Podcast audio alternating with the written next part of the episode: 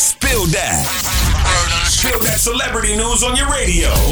Hey, yo, Tashiks. Spill.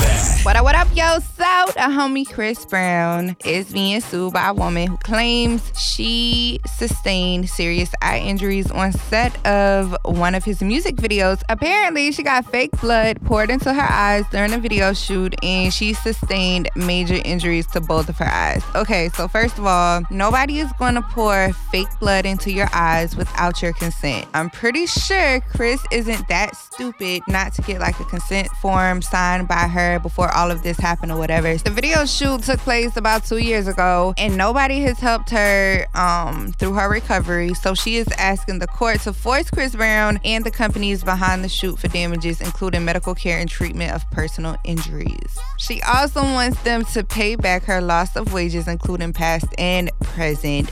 The lawsuit is more than $25,000. We hope Chris Brown's video shoot had insurance.